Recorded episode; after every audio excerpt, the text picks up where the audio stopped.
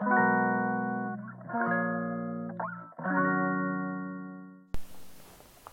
はようございます。5月4日モーニングダイアログへようこそお越しくださいました。主催の小畑です、えー、昨日今日と休日バージョンの BGM にしています。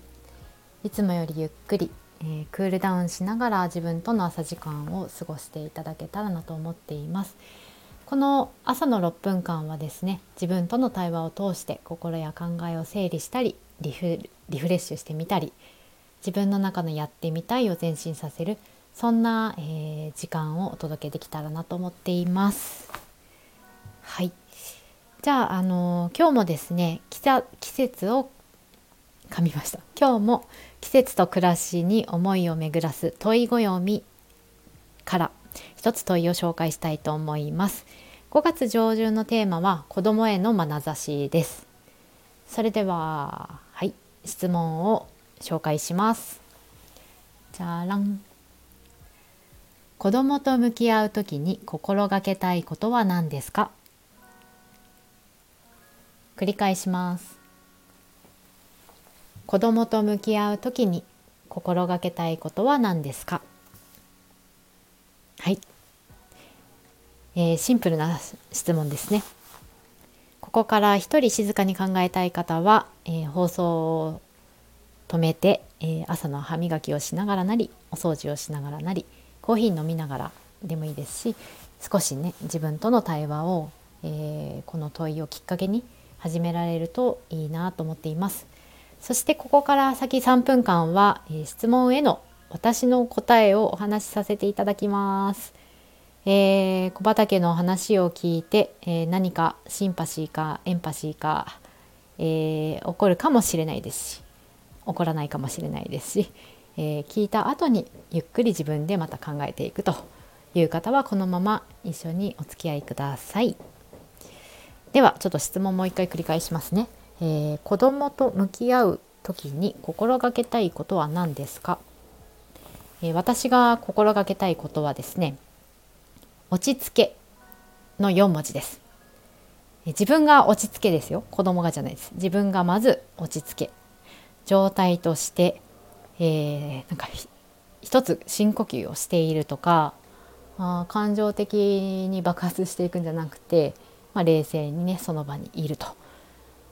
いうそういう状態です。えー、その落ち着いた状態から子どもとの対応やり取りっていうものを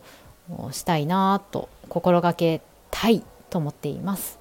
もちろん子供となんか一緒に遊んでいる時は違いますよ。子供と何々ごっこしてる時は落ち着けとか関係なく思いっきり遊びますけれど何かねこう緊急の対応とか、まあ普段ちょっとうんとてんやわんやして怒ってしまう時とかは、まあ、落ち着け大事にしたいなと思っています。えーとまあ、つい先日ですね息子があ私が娘の1歳になる娘のおむつを替えていた時に息子が近くでね走り回っていたんですよ。で、えー、娘のおむつを踏みましたと茶色いものを踏んだんですそこでですねもう私はカッと切れちゃいまして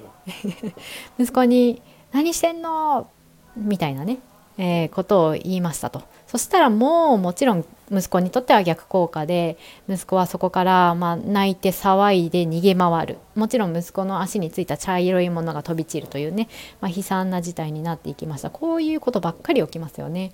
はいあの息子息子というかここ子育てでなんかこう、えー、反応してしまう時。はい。緊急な時こそこう反射的に何かこう感情的にものを言うとか何か行ったらダメでもう落ち着け落ち着いて対応するってことが大事だよな。あもうほんと心がけたい。落ち着け湯飲みとかね。タオルとかね。首に巻いておきたい。掛け軸にしておきたい。いそんなことを私は思っています。皆さんはどうでしょうか？子どもたちと向き合う時に心がけたいことは何でしょうか？はい。でここの子供と向き合う時子供っていう目的語を変えて考えてみてもこの問いは面白くて例えばパートナーをねここに入れてきてもいいと思います。夫と向き合う時に心がけたいことは何ですか？何でしょうね。えー、うんなんだろうな。えー、我慢しないで言う何でも言うとか？じゃあ夫じゃなくて目的語を例えば後輩と向き合う時。とかねチームメイト同僚部下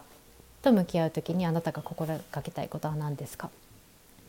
こういうふうにちょっと目的語を変えて、えー、どんどん自分の中で、えー、こうかなああかなっていう言葉にして自覚していく気づきを自分で得ていくっていうのもたまにはいいんじゃないかなと思います。はいでは、えー、ゴールデンウィーク中祝日にお聴きいただきありがとうございました。それでは皆さん引き続き、えー、素敵な休日をお過ごしください。